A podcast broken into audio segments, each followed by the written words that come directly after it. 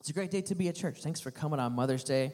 I keep telling you Pastor Almeida is coming back. Pastor Lucas did a great job today, and she is coming back, but they're flying, and their flights got messed up. And if you have flown lately, you probably know it's kind of like playing Yahtzee or something, right? You just you roll the dice, and you never know what's going to happen. So she should be back this coming Wednesday, but thank you guys for doing a great job today. Thank you for singing, worshiping, taking communion. Welcome to church. On Mother's Day, we got all sorts of fun and awesome and important stuff going on. I want to make you aware of when you come in, we started doing these little paper. You can call it a bulletin. You can call it a program. You can call it a piece of paper with information on it. But what it is lets you know what's going on at our church. It has a little spot for you to take notes on the back. And we'll just have this to hand to you each week as you come in. We encourage you to grab one and want to let you know it is available. Have some announcements for you. We are doing this thing we are calling the Eat and Greet, May 22nd. I'm going to give Pastor Lucas the credit for that name. What this is it's a gathering for those of you who have been at our church 6 months or less. Or you're brand new since I've been here. We can even say that because I just came in September. What we're going to do is we're going to have dinner at Pastor Wendy and her mom Marianne's house. And all of you who are new are invited to that. Now, we would appreciate it if you would sign up in the back. There's a little sheet in the lobby so we know how much food to buy. We will provide dinner that night. You'll have a chance to meet our whole staff. Ask us any questions that you need to ask us. It depends on how many people we get. If the house gets too full, we won't bring like all of our board members. But if there's room for them, we'll bring them as well. And you can ask them. And you can meet some other people that are new to the church. Also find a place to get involved. So we're looking forward to that. There's a bunch of people signed up already. But if you're brand new, we love to have any and all of you. If someone brought you to church, drag them with you as well. They get to partake in the food. So that'll be awesome. We are having people vote here for Election Day coming up, and we always make homemade cookies for them. That's kind of a touch that we do at this church. So we need you to bake some cookies. I can assure you of one thing, you don't want me baking the cookies. So actually, if I bake them, I'll just go buy them from Albertsons. That's what I'll do. But that'll be a lot better if you guys just cook them for us, bake them, whatever you do with cookies. There's a sign-up sheet and lobby for that as well. Finally, one more thing to talk about. We are doing a water baptism, May 22nd. Now, you might think, didn't you talk about that for last week? And I did. No one signed up, so we thought that was fine. But then last week, I had a beautiful little girl approach me and say she wanted to be baptized on May 22nd. So Pastor Olga, or Miss Olga, she doesn't like being called pastor. We are going to baptize her, and we've got a couple other kids that have expressed interest too. So we are planning to baptize a few young kids on May 22nd. They want to profess their faith in Jesus in front of the church, and it is going to be awesome. So encourage you to be here that day, plan on being a part of it. If you are sitting here and you're like, you know what, I do want to be baptized. God has done a new thing. I've accepted him recently. We'd love to baptize you as well. Again, sign up sheet in the back so we know who to expect and those kinds of things. We'd love for you to be a part of it. All right, now our ushers are ready. We're going to take our offering. Got a lot to do today. Yes, sir. Oh, I forgot. Well, no, that's at the beginning of my message. You're getting in my... I got that written down. Got a special announcement in a minute. We're going to pray over our offering here. You can text to give. You can give over PayPal. You can drop something in this bucket. It all goes to the same place. Thanks for being faithful to this church. Lord, thank you for this offering that is about to be given. Thank you for every person that's going to give, every person who's going to be blessed by it. Lord, I pray that as engaged Boise leadership of this church, we would be faithful with what you've given us. Thank you for this incredible building given us, this property right in the middle of Boise, right in the middle of 80,000 people that need to know you. And I just pray we'd be faithful with it. You bless the gift and bless the giver. We pray these things in your name, Jesus. Amen. All right, we'll pass that offering around now to the special announcement that Patrick was reminding me of. It is Mother's Day. So in the spirit of Mother's Day, I want to let you know our men are going to cook all of us, especially the women, breakfast next Sunday during Sunday school. Can I get an amen from the women? Yeah, we'd like to hear that. All right. So if you've been here, you know that we remodeled the kitchen. We did all that good stuff. And we are going to give that thing a proper tryout. So next Sunday, during Sunday school hour, 9:30 to 10:15, we are going to serve sourdough pancakes. I heard something about a casserole, and I'm sure it will be good because the food here is always good. That's what we do. We come to church and we have good food. So we would love to serve you ladies next week. It is going to be awesome. If you want to help us with that, we'd love to have your help setting up chairs, tables. If you know how to cook, you can come find Patrick and maybe You can help cook. Again, that's just a part I'll stay away from. You'll thank me for that. So it's going to be awesome. Next week, 9:30, bring your friends and family, and we'll pack that place out and have breakfast together, appropriate to announce on Mother's Day. So welcome to church, Mother's Day. I'm really grateful that you chose to come to our church today. I'm grateful that if you brought your mom to church, that you brought her. I'm grateful that if your mom dragged you to church today, that you came. If you are here that much, chances are you're going to hear about families. We talk about families all the time. We believe that it's God's desire for families to have him right in the middle of all of it, and that it's best when Jesus is in the middle of our families.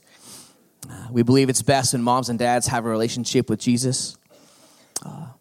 And we know when moms and dads know Jesus and they show Jesus to their kids, that we can save the world. As the family goes, the world goes. Now you might be wondering on Mother's Day why my wife isn't in here or even up here speaking today as part of the service. That's because she's teaching preschool class. She is going to come pray over us at the conclusion of service. But the reason she is teaching kids today is because we believe what's going on in the kids' classes is every bit as important as what's going on in here. Every bit is important. So there's my plug for helping in the kids ministry. So you're going to probably keep hearing that. If you can help once a month in one class, we've got a nursery, preschool, and we're having an adult helper in our kids ministry. So that's 12 slots. If you can help one of those 12, we have a bunch of you that are helping already, but if you can help in one of those 12, it's so helpful. So that's my plug for that. But if we can save the family, we can save the world. You'll get a chance to hear from my wife in the future, but that's what she does. She sees a need, and she goes and she tries to fill the need, even if she has no idea what she is doing. She will go try and fill the need, and you will not stop her if she wants to try to do that. One thing we're doing, you saw that stroller as you were coming in. What we were doing is we were trying to fill that stroller up with formula for an organization in Boise called Stanton Healthcare. Stanton Healthcare is a pro-life organization that encourages young moms to single moms to have babies and to set up and terminate the pregnancy. And what they will do is provide resources, supplies for the first 2 years of that baby's life. They'll provide adoption services if it's needed. And one thing they always need is formula. It's apparently really hard to find right now. So if you can find some, try not to buy more than 2 weeks at a time because that's all the factories can make. But bring it, put it in that stroller, and at the end of May, we are going to just take over to Stanton and bless them. And we believe in the mission that they are doing, hard work on the front lines. So please be a part of that. In here today, we are talking about mothers. Like I said, I wish my wife could be in here another year, I'm sure. It's actually pretty healthy for you to hear your pastor's position and you know, hear me talk about women and mothers. I obviously am not a mother, okay? This is not that kind of church. I am not a mother. I'm a father. I knew that would get a chuckle. I knew it would. But I do have a pretty good frame of reference on mothers because I was raised by a great mother. My mom's here today. My mom was always just fiercely devoted to my sister and to I. She raised us to know Jesus, serve him faithfully. My wife, if you've met her, you know she is fiercely devoted to our kids and to our family. The two that you see raising the ruckus most often right now are John and Luke. John is just turned 9, Luke is 6. They're the little balls of energy that come in here 5 minutes before Sunday school. John's usually got some sort of piece of sporting equipment in his hands. You never know what you're going to get with Luke, but they come bursting through the doors every time we are here. But our story is unique because we became parents to a teenager when we adopted Christina at the age of 13. She was up here playing bass and singing this morning. Oh, no, she's back there. There she is. Hi, sweetheart. Talking about you today. We'd been married about a year and a half when we decided to take this on. It's a super long and super cool and super God-ordained story, but we'd been married about a year and a half, and all I can tell you is at the time it felt like the most natural thing in the world. We just felt like we were supposed to do it, and she'd been a part of our youth group, and crazy, amazing, God-ordained story. It's really long, so we'll do it another time. But I will tell you this about my wife. God put it in her heart to adopt a teenage girl way before he put it in my heart. And God eventually did speak to me as well, but I can say 100% certainty it was in her heart before it was ever in mine. She was fiercely devoted to that thing that God had put inside her. And to take a teenager in at 13 and do a good job, you have to be fiercely devoted to the kid. Getting laughs from my family over here. I really believe there's a place for that story within the context of our church sometime, and it'll be awesome when we do it. But I bring it up today because today's the day to celebrate mothers and great women in our lives. Number one, to brag on my wife and the mother of my kids. She doesn't ever ask for or take credit. In fact, she kind of actively runs the other way if you ever try and do that. But she does a great job. So grateful to have her in my life. She's a great mom to all three of our kids. But second, I think it's important for you to understand this morning that not every story looks the same.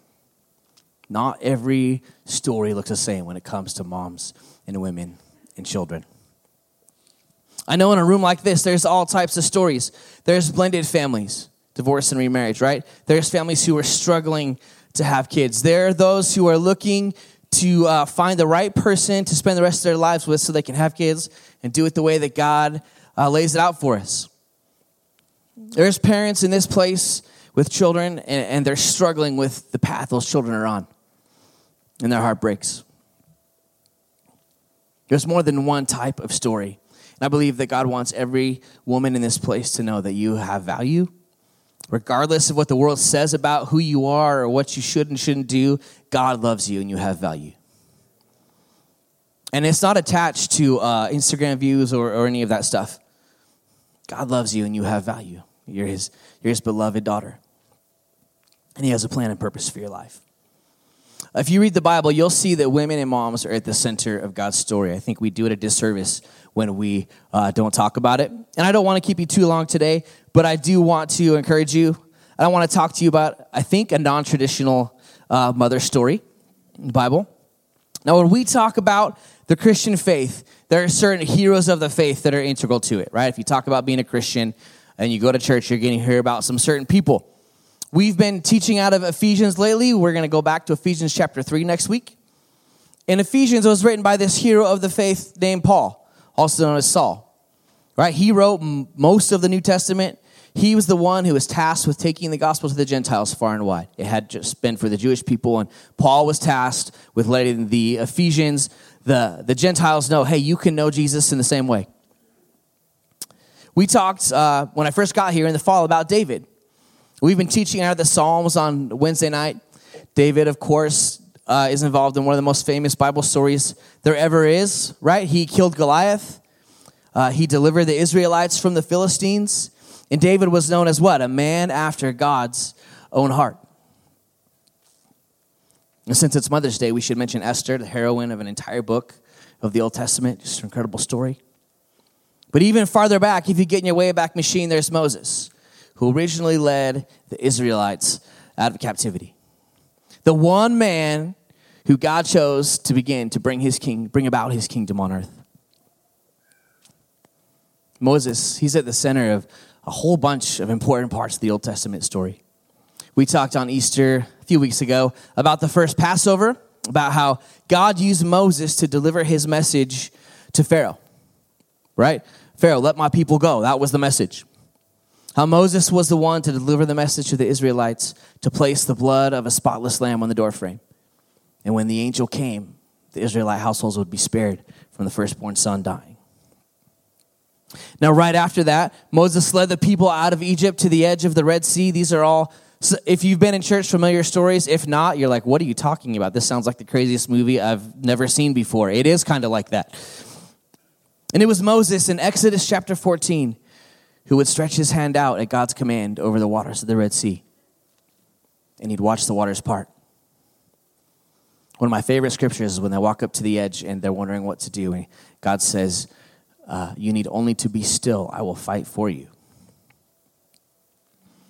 It was Moses to whom God would deliver the Ten Commandments on Mount Sinai. It's hard to find someone more important besides Jesus to the story of God's people. But if we go clear back before all of that time Moses was born, we see that none of it happens without this courageous woman named Jochebed. If you have your Bibles, you can turn with me. Exodus chapter 1 is where we're going to start this morning. First thing we see out of Exodus this morning is this. Behind every world changer is a world-changing woman. So to set the stage for you, the Israelites, they were in captivity to the Egyptians. This was before the first Passover that we just talked about, before the parting of the Red Sea, before the Ten Commandments, before all of that stuff. So let's read together, if you have your Bibles, Exodus 1, 8 through 14, just to give you some context. Then a new king, to whom Joseph meant nothing, came to power in Egypt. Look, he said to his people, the Israelites have become far too numerous for us. Come, we must deal shrewdly with them, or they will become even more numerous. And if war breaks out, we'll join our enemies, fight against us, and leave the country. So they put slave masters over them to oppress them with forced labor, and built Pithom and Rameses as store cities for Pharaoh. But the more they were oppressed, the more they multiplied and spread. So the Egyptians came to dread the Israelites and worked them ruthlessly. They made their lives bitter with harsh labor in brick and mortar and with all kinds of work in the fields. In all their harsh labor, the Egyptians worked them ruthlessly. So a couple things here. Egypt had been overtaken by this new ruler. If you go read the history, the ruler had come from outside Egypt. And the Israelites, if you read the end of Genesis, they had found favor in Egypt and they had flourished because of a godly man named Joseph. But this new Egyptian Pharaoh, he felt like the Israelites were taking over. We read it right there, right? If we let these guys keep growing, they're going to join against us and they're going to overthrow us. He tried to enslave them, but it only made them stronger. In the next section, we won't take the time to read today, but verses 15 through 21. The king instructs the Egyptian midwives to kill every Israelite male that is born. Just a brutal plan. And at first, it's in a bit of a covert way. He's commanding the midwives just to let the Hebrew boys die when they're being born. But even at this point in history, there were people who understood the sanctity and the importance of human life. No reason, Exodus 1:17 tells us very simply that they feared God. The midwives, however, feared God and did not do what the king of Egypt had told them to do. They let the boys live. If you read through it, it tells them they came up with this creative explanation that the Israelite women were too strong and they were having the babies before the midwives could get there. But these women, they were willing to risk being killed by Pharaoh to do what they believed was right, to value life and to not kill the Hebrew boys, Israelite boys. Now, when this plan doesn't work, the king, he issues this edict that every single male baby that's born must be thrown straight into the Nile River. Exodus 1:22, then Pharaoh gave this order to all his people. Every Hebrew boy that is born, you must throw into the Nile, but let every girl live. Again, a brutal strategy, but it would be effective if you could pull it off. Now, this sets up this courageous act of Jochebed, Moses' mother. We read about it in Exodus 2, 1 through 4. We'll read that. Let's read that together. As always, I'm reading out of the NIV, or as usual. Now, a man of the tribe of Levi married a Levite woman. And she became pregnant and gave birth to a son. When she saw that he was a fine child, she hid him for 3 months. But when she could hide him no longer, she got a papyrus basket for him and coated it with tar and pitch.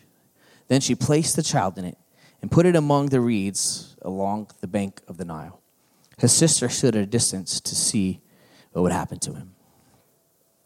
Now, we already know the man that Moses would turn out to be. We talked about it. He's the one who stretches his hands out over the Red Sea, and they parted. He's the one who received the Ten Commandments from God on Mount Sinai.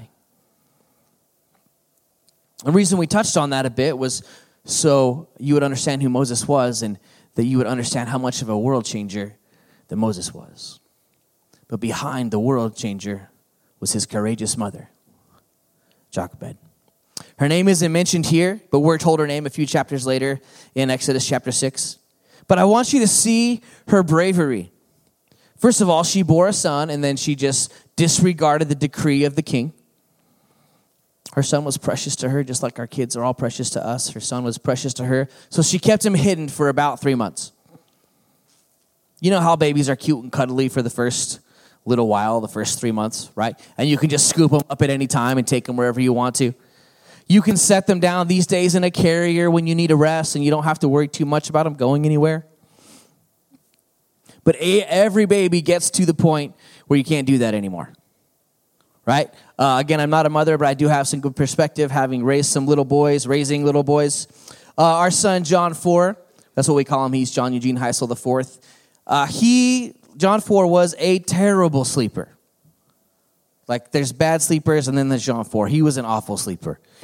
And for the first few months, you could just hold him all the time. But once he got big enough, right, like, you had to do something else. You just couldn't hold him. Eventually, my wife went back to work, and it was my job to take care of John 4 on Tuesdays and Thursdays. This is before we had Luke, and Christina was in high school. So on Tuesdays and Thursdays, I was working at a church full-time, and my job was to take him with me to the church. And I had all the stuff. I had, baby monitors, and I had a pack and play at the church. I had all the stuff I needed to have. But John 4, he got to about this point when Moses Scott, he's about 3 months old, and the kid, he just would not be quiet. The only respite I could possibly have, like all night long, we would be up and down and up and down, and Chandra would go to work, and I'd be so tired. I usually took I'm more of a night owl, so I would take the 10 p.m. to 2 or 3 a.m., and then she would take the 3 a.m. to 7 a.m. But I was so tired, and the only way I could get that kid to be calm in the morning at all is I would take him, and we had a swing, and there was this DVD out at the time by Bethel Worship, and it was this whole album, and it started in the daylight, and the sun went down, and it was all these awesome songs, and I would put John 4 in his swing, and I would turn that thing on, I turned that DVD on nice and quiet, and that was one thing that would quiet him down. And to this day, when I hear those songs, I remember those moments, and I would just lay there on the couch and take the 45 minutes of quiet, right? I would have it just loud enough he could hear it, just quiet enough so I could sleep, right? Steal some time. But that's about the time when, the age that Moses was here, the time when you just can't keep him quiet anymore unless you got tricks. And they didn't have DVDs and swings back in the day. Moses had just gotten too big, too noisy for her to keep him secret. So Jochebed does something courageous. She comes up with a plan to preserve the life of her precious son, who she believes God has given her. You see, Jochebed had faith that God had a plan for her son. And despite the plans of the earthly king, Jochebed believed that there was something better. And in turn, she acts in faith to save his life. There's three things in verses 3 and 4 that show us how much Jochebed had thought through this plan. The first thing is this. She constructs this basket that's strong enough and watertight enough that she can set it afloat in a river.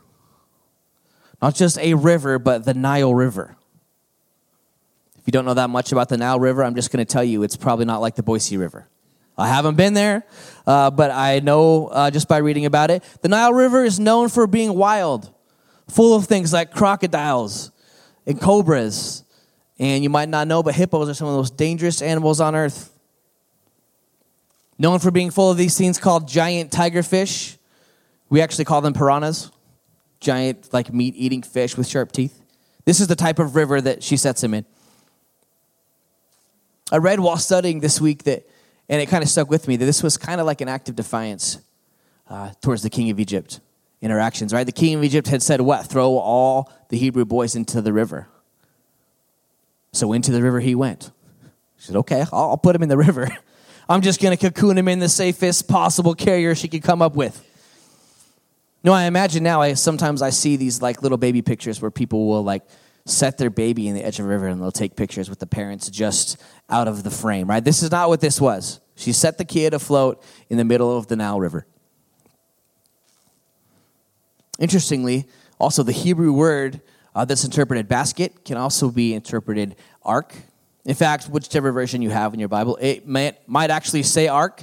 The only other place where this word is used in all of the Old Testament is in the account of Noah's ark in Genesis chapter 6. So just as God saved his people in Genesis 6 with an ark, he would save his people now in the Nile River with an ark. The second thing to note is that she apparently sets her son free afloat in an area where she knows that he's going to be found. Now, the Egyptians, they would have used specific parts of the Nile River to bathe in. And so, though it was certainly still water that could be crocodile, giant tiger fish infested, it was a spot where she knew the Egyptian royalty probably would be. Man, what incredible deep love on this mom's part, on Jochebed's part. She's essentially saying, if I can't raise my son, I'm going to get him to someone who can. God has a purpose for this kid's life, and I'm going to get him to someone who can raise him. Her son was precious to her, but she had to do something courageous in order for him to fulfill his destiny. Third, Moses' mother sends a lookout to unobtrusively keep track of what's happening. I believe this tells us that Jochebed fully expected her son to live. She would not have sent Moses' sister down there just to see him die. We're going to see as we continue reading, too, that Jochebed's daughter, Moses' sister, ends up being strategically, perfectly placed for this moment. You see moms, grandmothers, moms who are yet to be because you're still looking for the right spouse. Behind every world changer is a courageous woman. And even though I am not a mom, I can relate to you for sure that it takes courage to raise kids in this day and age. It takes courage, man. You walk outside the door and it takes courage. You open up your phone or you turn on the news, you know that it takes courage. Sometimes you have to make decisions when it comes to your kids that will seem difficult. And others may even look at you sideways for the decisions you're making. But if God made you to be a mother or a grandmother, to be taking care of any kids, then he has equipped you with the knowledge that you need to raise those kids. If God gave you the kids, he has equipped you to raise the kids. Now, we generally get longer with our kids than Jochebed did with Moses. But every mother has to release their kids into the wild at some point. And that takes some courage. It's not exactly setting them afloat in the Nile River, but in our day and age, it kind of feels like that sometimes. But when you do what God is asking you to do, and you love on your kids as deeply as you can for every single moment you have them, then God does an amazing thing. That takes us to the next chapter, next aspect of the story of Moses' mother. And that's this: God directs the river where he wants. As we read these few verses we're about to read, listen for how God guides this entire scenario. Listen for examples of the incredible kindness that we know our God for. Exodus 2, 5 through 10. Then Pharaoh's daughter went down to the Nile to bathe, and her attendants were walking along the riverbank. She saw the basket among the reeds and sent her female slave to get it. She opened it and saw the baby. He was crying, and she felt sorry for him. "This is one of the Hebrew babies," she said.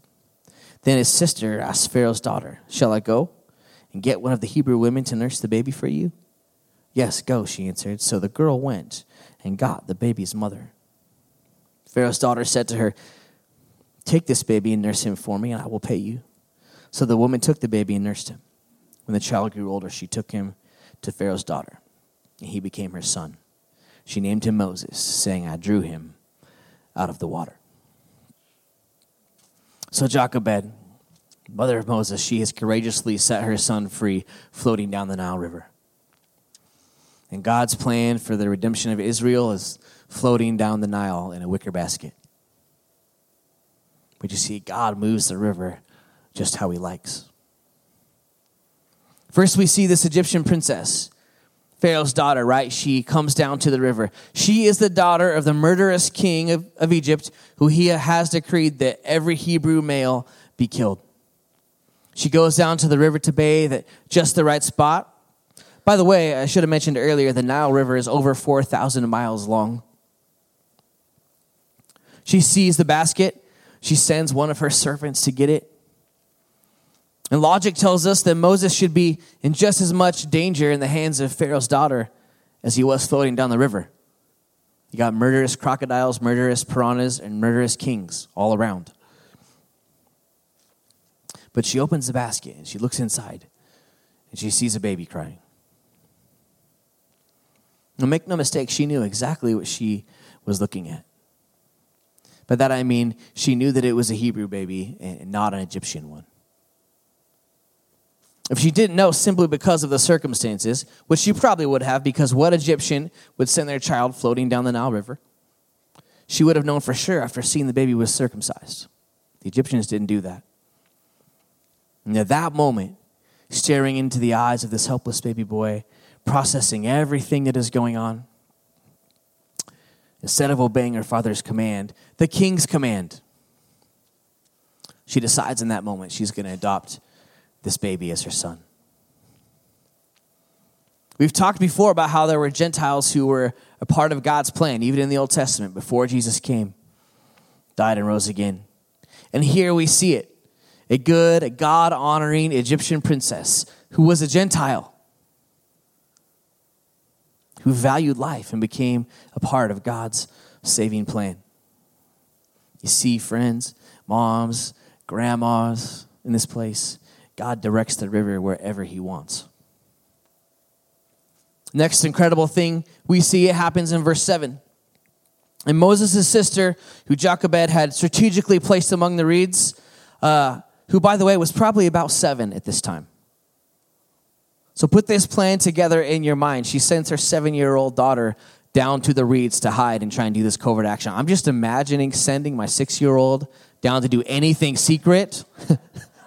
No chance, right? Absolutely no chance. But Moses' sister, she walks up at just the right time.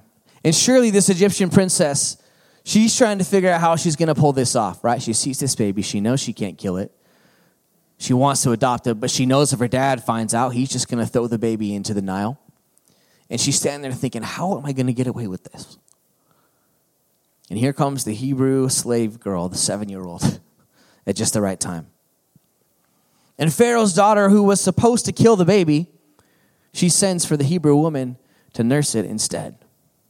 Of course, Moses' sister, again, she's 7, so I imagine she had to be smiling about this, right? Moses' sister had exactly the right person in mind. And you can just imagine her running back to her mom, Jochebed.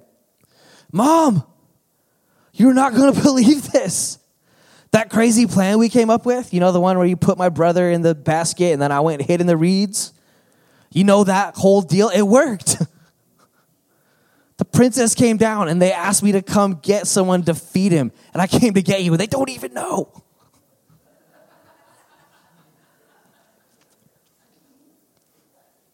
I can just see it in my mind's eye, right? Moses' mother who carefully waterproofed this basket as best she could. And she sent her son down the river. Scarcely probably being able to even believe it as she followed her daughter back. If she's like most of us, blinking away tears, probably not even daring to hope that it could be true. Probably so proud of her 7-year-old who just pulled off this crazy plan that they came up with, right? Man, but also realizing as she walks up and she sees her precious son, that God moves the river however he wants. And in this moment, Jochebed, she was seeing come to fruition this concept that we as Christians were all learning day by day. And that's that God gives his people the desires of their hearts according to his good and pleasing and perfect will. You see, mothers in this place, God hears your deepest desires that you have for your kids. The things that are hidden deep inside of your hearts that only you know, the desires you have for your kids, he hears those and he knows those. And he has for them a plan and a future. Not only is Jochebed's son returned to her, the Egyptian princess is going to pay her to raise her own son. Some of you are like, where do I sign up for this? Where do I get paid to do all the hard parts? Verse 9, Pharaoh's daughter said to her, take this baby and nurse him for me, and I will pay you. And Moses, in his most formative years, will be raised with his own family among God's people, laying the foundation for him to lead God's people out of Egyptian captivity. And when the child was old enough, probably a few years in this culture, the way it worked, he was adopted into the Egyptian royal family. And instead of growing up as a slave like the other Hebrews, he received the best education the world had to offer at the time. And understand this, Pharaoh's own people taught Moses the skills that he would eventually use to lead millions of people out of Egypt. Not only lead them out of Egypt, but they taught him the skills that he would use to crush the Egyptian army. All because of a courageous mother and her young daughter. You see, God moves the river wherever he wants. Speaking of that young daughter, I want to pinpoint one thing that I think is significant this morning. I don't see my wife in here yet. Could one of you guys go find her for me and tell her it's time to do the thing? Thank you, guys. I didn't tell her a specific time. So, speaking of that young daughter, I want to point out one more thing that I think is significant this morning, and that is the identity of Moses' sister. We've just been calling her Moses' sister, and that's what it calls her here. But we learn later on in Exodus chapter 15 that Moses' sister was named Miriam. Now, Miriam, if you read the Old Testament, she was a prophetess. She turned out to be one of the more revered women in all of the Old Testament, along with her brothers, Moses and Aaron. She would eventually help lead the Israelites out of captivity.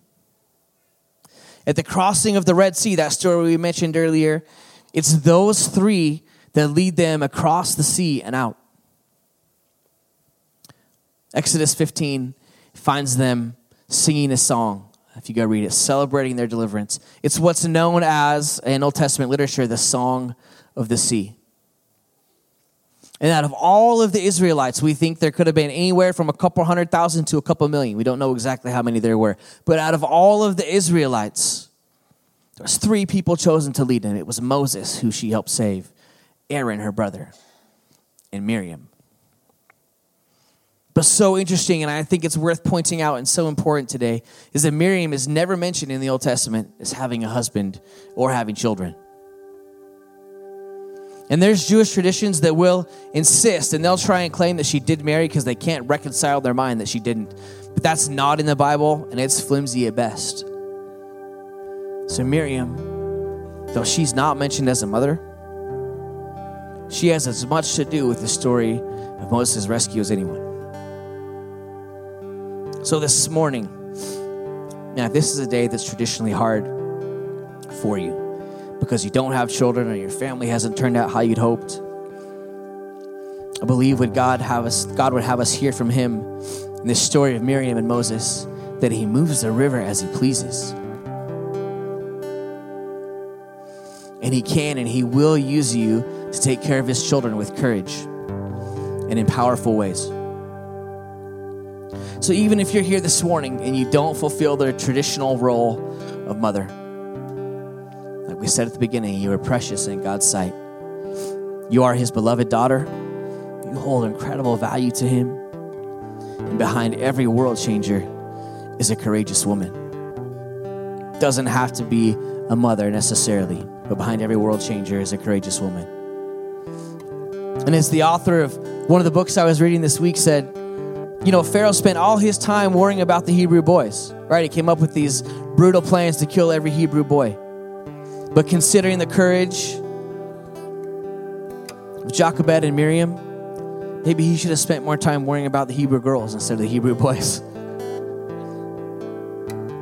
Like we said at the beginning, not every story looks the same. Mary, the mother of Jesus, she didn't exactly have a conventional story when it came to being Jesus' mother. But God used her to bring his son to earth. And he's created each woman here to be loving and courageous in their own way. Whether your story is conventional or not, that's what God is calling you to do, to love, to be courageous, to send your kids out into the world with faith when it's time. God will take care of the rest, and he will move the river wherever he pleases. He will. Now, my wife joined me right now, and this is how we're going to close. I'm just going to have her pray over us. I'm not going to call anybody out. I'm not going to ask for hands raised or anything, but I'm going to have her pray specifically for those that are here. It's nice to see you, dear. How was the class? Awesome. Good to hear. I'm going to have her pray specifically for those in this place that maybe you're trying to have kids or you're looking forward to it pretty soon. I'm going to have her pray specifically for those with wayward kids. And if your heart is hurting, have her pray over you. I'm going to pray for those. Have her pray for those looking for the one to have kids with. You know, the next part of the story. But we're going to bow our heads and close our eyes. I'm going to have my wife, who has walked bits and pieces of those roads, I'm going to have her pray over us this morning as we get ready to close. Heavenly Father, we thank you for mothers. And I just want to start by thanking you for the women who have mentored me and mothered me and loved me. Each one of us, we thank you for those women who have done that for us. And God, I pray you would help me to be that for others. Lord, give me a heart to love, to mentor, and to mother those who need it in my life and in my circle. God, we thank you that you're good. And Lord, we do ask you, we come to you with our needs. Lord, for women here, their greatest need, Lord, they're asking you, and they want to be a mother, and they just haven't been able to conceive. God, you made our bodies, and you know what needs to happen, and you know when we're ready, and you prepare us for the things that you bring into our lives. And God, I just ask that you would give those women patience, that you would give them the fruit of the Spirit as they wait on you. And I pray that you would help them to trust you for the right thing at the right time. And Lord, we just ask that you would meet that need and grant them the desires of their hearts. Lord, whether you do that through a biological conception or an adoption, whatever that looks like, Lord, we just ask that you would work on their hearts. And I pray that you would comfort them. That can be such a hard road to walk. Please, Lord, help them to tell people so they can be encouraged and loved and prayed for. I pray that let the women who are struggling with that, who hear this, that there would be people in their life that can love and encourage them in the times that it's hard. And Lord, I pray for women who have had kids and it's hard now. Maybe their kids are not following you, or maybe they're just struggling with working things out at home, and there's stress and there's tension and maybe estrangement. God, I just ask that you would speak to those mothers' hearts. I pray you give comfort and peace. You say in your word, Lord, to live at peace with everyone as far as it depends on us, and I just pray that every mother struggling with that, Lord, that you would help us to be right with you and right with people as far as we can be. And the Lord, I pray that you'd begin to soften the hearts of those kids who are not serving you, who are not in good relationship with family members. Let things be restored. God, you are the God of restoration. You're the God of healing. I pray for broken relationships. And I just pray that the conversations that need to happen in those families would happen. You would help us to come into those conversations with the mind of Christ, to be able to be gentle, not to insist on our rights, and just to love those who need to be loved. God, we ask for healing and reconciliation in families that need it. And last, Lord, I pray for the women who feel lonely and just haven't had the right person to come into their life, feel like maybe they have it, got messed up, and it didn't work. Whether they're divorced or single or just feeling lonely. Lord, I pray that you would be the answer to that loneliness today, that they would be able to walk in relationship with you first and foremost. And God, I pray you would grant every one of those women wisdom, that they would not be in a bad relationship that's worse than being single. And God, help them to have wisdom when they have opportunities and to know what's not good. And then, Lord, I pray that you would bring about good things. Good relationships, good friendships that can maybe develop into more. Lord, we just ask that you would help us to live in community and in encouragement. We pray that you would help us to admit when we're struggling. So many times what we need to do is just be encouraged and let other people know when we need it. And God, we thank you that when we do that, that you meet us where we are. And I pray for every woman here that you would meet us where we are. God, we thank you that you're with us, and that we really can make a difference in the lives of others. And I pray that you would just encourage us today and all the other days.